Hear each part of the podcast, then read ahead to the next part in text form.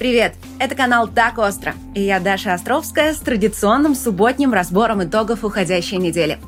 Сегодня у нас опять в основном игровые новости – Русская хакерша Impress может оказаться не русской, а может даже и не хакершей. Узнаем, какой популярностью пользуются консоли в России. И заценим видео с новой PS5. Также будут и новости игрового железа. Разберем, почему AMD решила притормозить борьбу за рынок топовых видеокарт и есть ли у нее шанс на реванш. Удивимся гениальному изобретению японцев, посмотрим на оценки новых игр и расскажем много других интересных новостей. Поехали!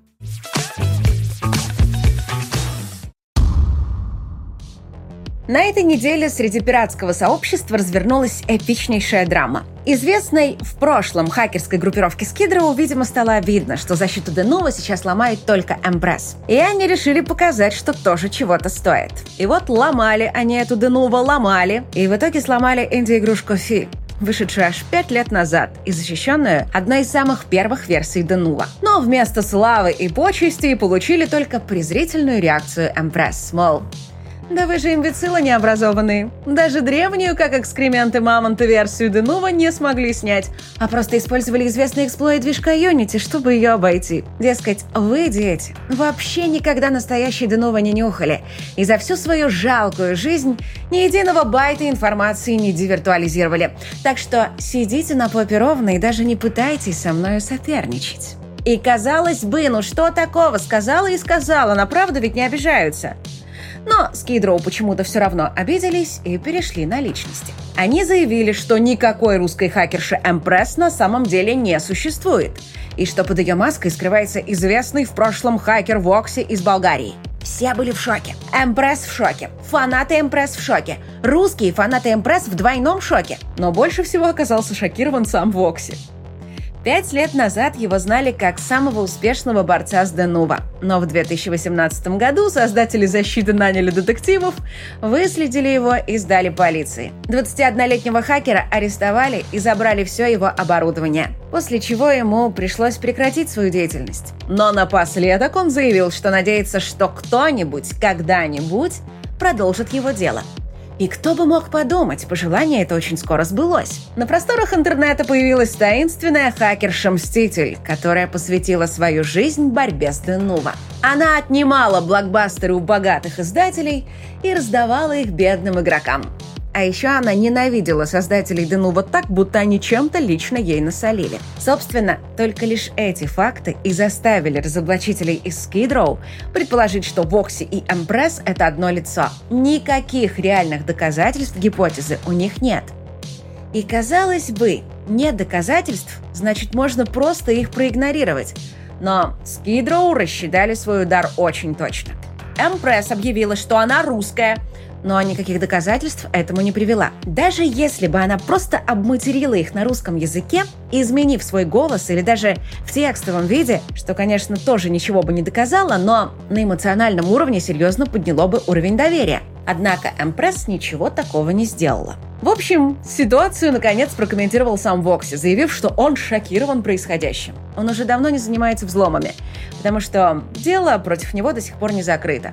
И в следующем месяце ему предстоит очередное разбирательство – он заявил, что власти за ним следят, поэтому рисковать своей свободой ради такой глупости он не намерен. Сейчас ему 26 лет, у него совсем другая жизнь. Не то чтобы слова бывшего хакера, что он не хакер, могли что-то подтвердить, но это всяко лучше, чем ничего. В общем, если рассуждать логически, все верно. Вокси теперь на прицеле у Денува. На учете в болгарской полиции, а может быть даже и в Интерполе.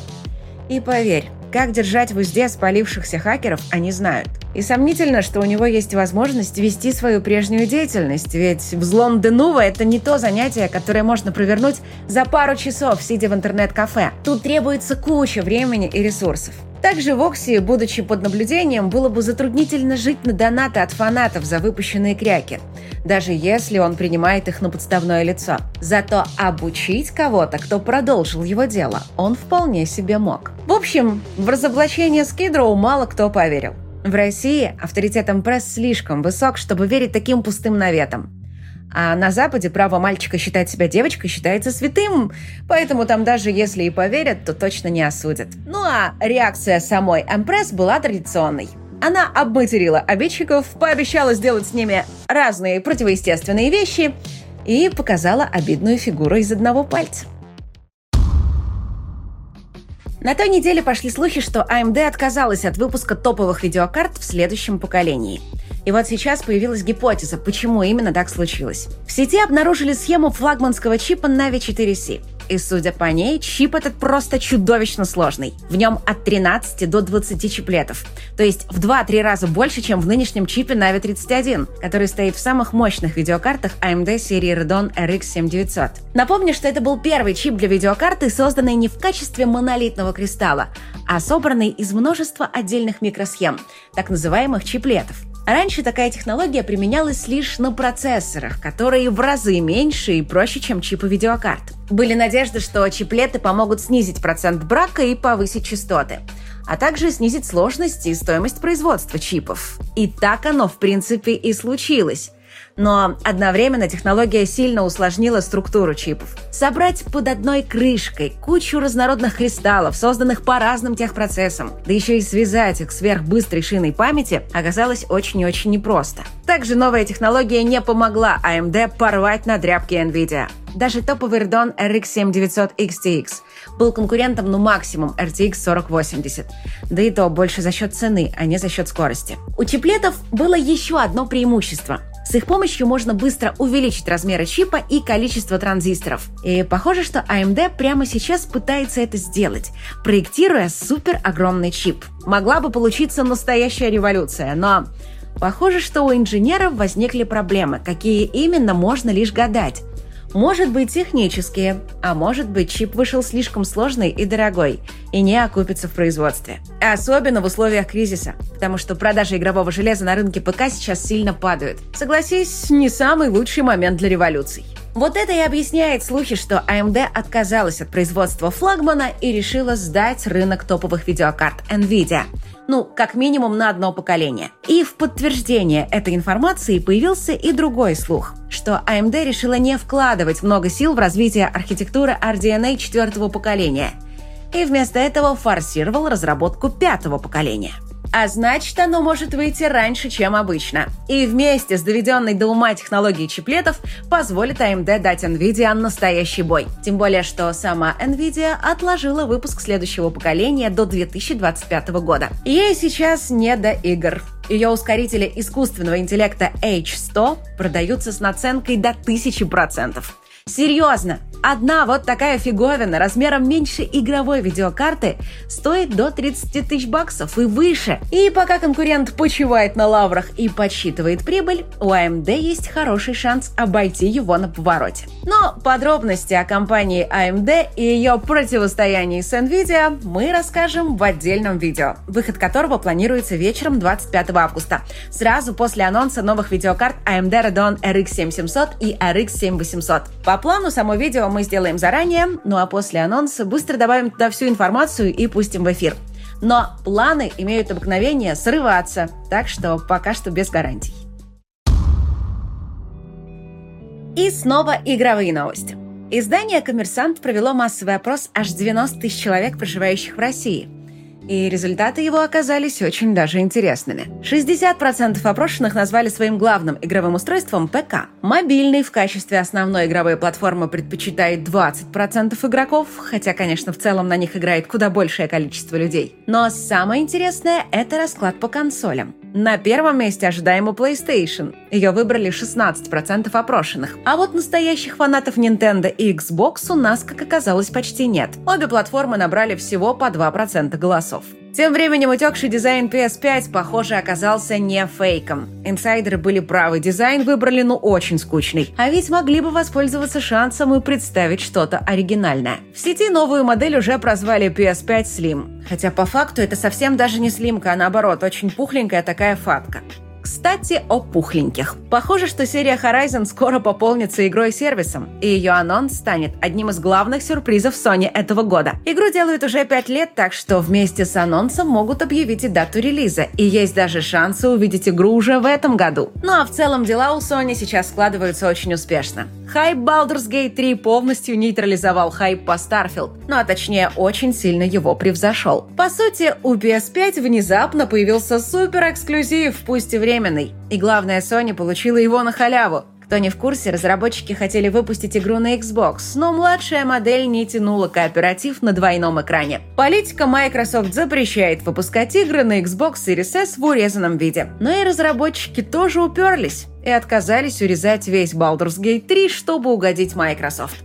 И вместо этого просто отменили релиз на Xbox вообще. Ну и Microsoft такая, да и катитесь колбаской задроты. Кому вы вообще на консолях нужны? Да у вас даже на ПК онлайн будет три с половиной человека. Обойдемся как-нибудь и без вас. И внезапно бац! Оказалось, что онлайн чуть больше трех человек. Так что Microsoft теперь бегает кругами и предлагает студии Larian своих специалистов. Мол, мы вам хоть чем готовы помочь, только выпустите побыстрее. Ну а Ларианы сидят, ковыряются в зубах и успокаивают, что, мол, конечно, выпустим когда-нибудь, но точно не раньше следующего года. Огорченный Фил Спенсер решил, что им тоже надо сделать какой-нибудь сильный ход, чтобы Xbox оказался хоть немного впереди PS5. Чтобы фанаты Xbox поняли, как Microsoft о них заботится. И поэтому они объявили, что теперь будут банить игроков за токсичность в онлайне на целый год.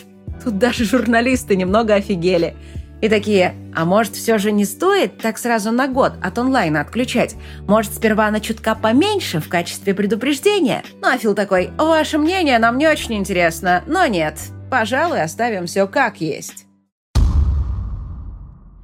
Разработчики Diablo 4 тоже решили завоевывать любовь и уважение игроков. И поступили так же, как Microsoft. Начали банить их налево и направо. За то, что используют разные баги, чтобы сделать игру не такой скучной. А еще прикрыли на время торговлю, из-за того, что ушлые товарищи научились дублировать золото. Игроки уверены, что сама Blizzard этого даже и не заметила. Но те, кто багом пользовался, совершенно потеряли совесть и начали эксплуатировать его по полной программе. И когда на одном из аукционов арбалет продали за 30 миллиардов, это, наконец, заметила даже Blizzard. Дело в том, что на одном аккаунте можно иметь максимум 10 миллиардов золота, так что для продажи пришлось привлечь сразу нескольких персонажей. В общем, шоу было то еще. Но почему-то поднять популярность Diablo 4 это не помогло. Игра ставит антирекорды по просмотрам на сервисе Twitch. Людям быстро наскучило за ней наблюдать, и они ушли, а вслед за ними ушли и стримеры. Пришлось Blizzard браться за дело самой. Она взяла двух замечательных дизайнеров, чтобы они играли в созданную ими игру и развлекали фанатов разными разговорами. Но вместо того, чтобы порадоваться, игроки устроили скандал и закидали ролик дизлайками. Мол, это не дизайнеры, а какие-то безрукие нубасы. Они же вообще играть не умеют и ничего в Диабло не понимают. Да они от мобов 49 уровня на раз отъезжают. Колесо эмоций радуются, как будто в первый раз его увидели. Вы что, реально игру с помощью таких кадров делаете? Ну, тогда понятно, почему у нее столько проблем. В итоге игроки наставили дизлайков в 50 раз больше, чем лайков. И оставили Blizzard разбираться с очередным скандалом. Очень токсичная аудитория. Надо бы ее на год забанить. А еще лучше на два. Ну и коротенько пробежимся по другим интересным новостям этой недели. Состоялся анонс шутера Delta Force. И если кому-то это название показалось знакомым, то да, это перезапуск игры 98 -го года. Оригинал был знаменит тем, что стал одним из родоначальников милитари-шутеров в современном стиле. Одновременно этот проект станет игрой по фильму Ридли Скотта «Падение черного ястреба». Да еще клюква, так что если не осмотрел, то и не надо. Разработчики уверяют, что делают все на максимально реалистичном уровне, под надзором военных специалистов и с привлечением реальных солдат для записи анимаций. Полноценный анонс состоится на открытии выставки Gamescom 22 августа. Ну а прямо сейчас состоялся релиз пиратской стелс-стратегии Shadow Gambit The Cursed Crew – Фанаты жанра давно следили за проектом, ведь его делали создатели Desperados 3 и Shadow Tactics. И их ожидания полностью оправдались. 8,5 баллов на метакритике и 98% положительных отзывов в сервисе Steam. Хотя самих отзывов мало, так что доверять этой оценке пока не стоит. Однако же проект действительно получился отличным. Некоторые журналисты считают его лучшей игрой студии. Хвалят атмосферу, юмор, колоритных персонажей с разными способностями и разнообразный геймплей. Впрочем, вряд ли все это поможет, потому что Великий Медведь забрал всех любителей хороших игр к себе и вряд ли скоро их отпустит. Главным провалом недели становится шутер Hyenas от компании Sega. Он еще не вышел, но игроки просто возненавидели его трейлер. Критикуют и модный нынче зумерский стиль, и геймплей в духе провалившихся LawBreakers Клиффа Блежински. Впрочем, издатель и сам, похоже, понимал, что дела с игрой идут неважно. Поэтому сознался, что уже в течение года обдумывает вариант выпустить ее в качестве бесплатной игры. А вот что фанаты подобных игр действительно ждут, так это шутер The Finals от создателей Battlefield. Сейчас игра занимает 11 место в списке самых желаемых проектов в Steam. Полтора миллиона человек добавили ее в свои виш-листы. Разработчики заверили, что игра выйдет до конца 2023 года, но до этого они должны провести еще один бета-тест. Take-Two продолжает переходить на темную сторону силы, надеясь найти там печеньки. На этот раз они закрыли мод для GTA 5, который добавлял в игру новую сюжетную кампанию. Персонажи там были подключены к искусственному интеллекту и могли разговаривать как реальные люди, создавая диалоги прямо на ходу. Однако Take-Two без каких-либо разговоров наехала на мод и добилась его удаления со всех площадок. Автор был в шоке и назвал поведение компании обескураживающе враждебным. По его словам, с ним даже не связались, чтобы попытаться урегулировать ситуацию. Ну а какие были новости помимо игр? Революции физики, увы, не случилось. Ученые все-таки опровергли открытие нового сверхпроводящего материала. Похоже, авторы просто напортачили с опытами и неправильно поняли полученные результаты. Но ничего, в качестве компенсации я расскажу тебе о реальном научном прорыве, который совершили японские инженеры. Они создали уникальный, не имеющий аналогов охладитель, который поможет пережить даже самую сильную жару. Вот это гениальное устройство хлоп хлопает футболкой тебя по пузику, тем самым его проветривая. Конечно, с такой штукой есть риск, что тебя заберут в дурку, зато уедешь туда свежий и не вспотевший.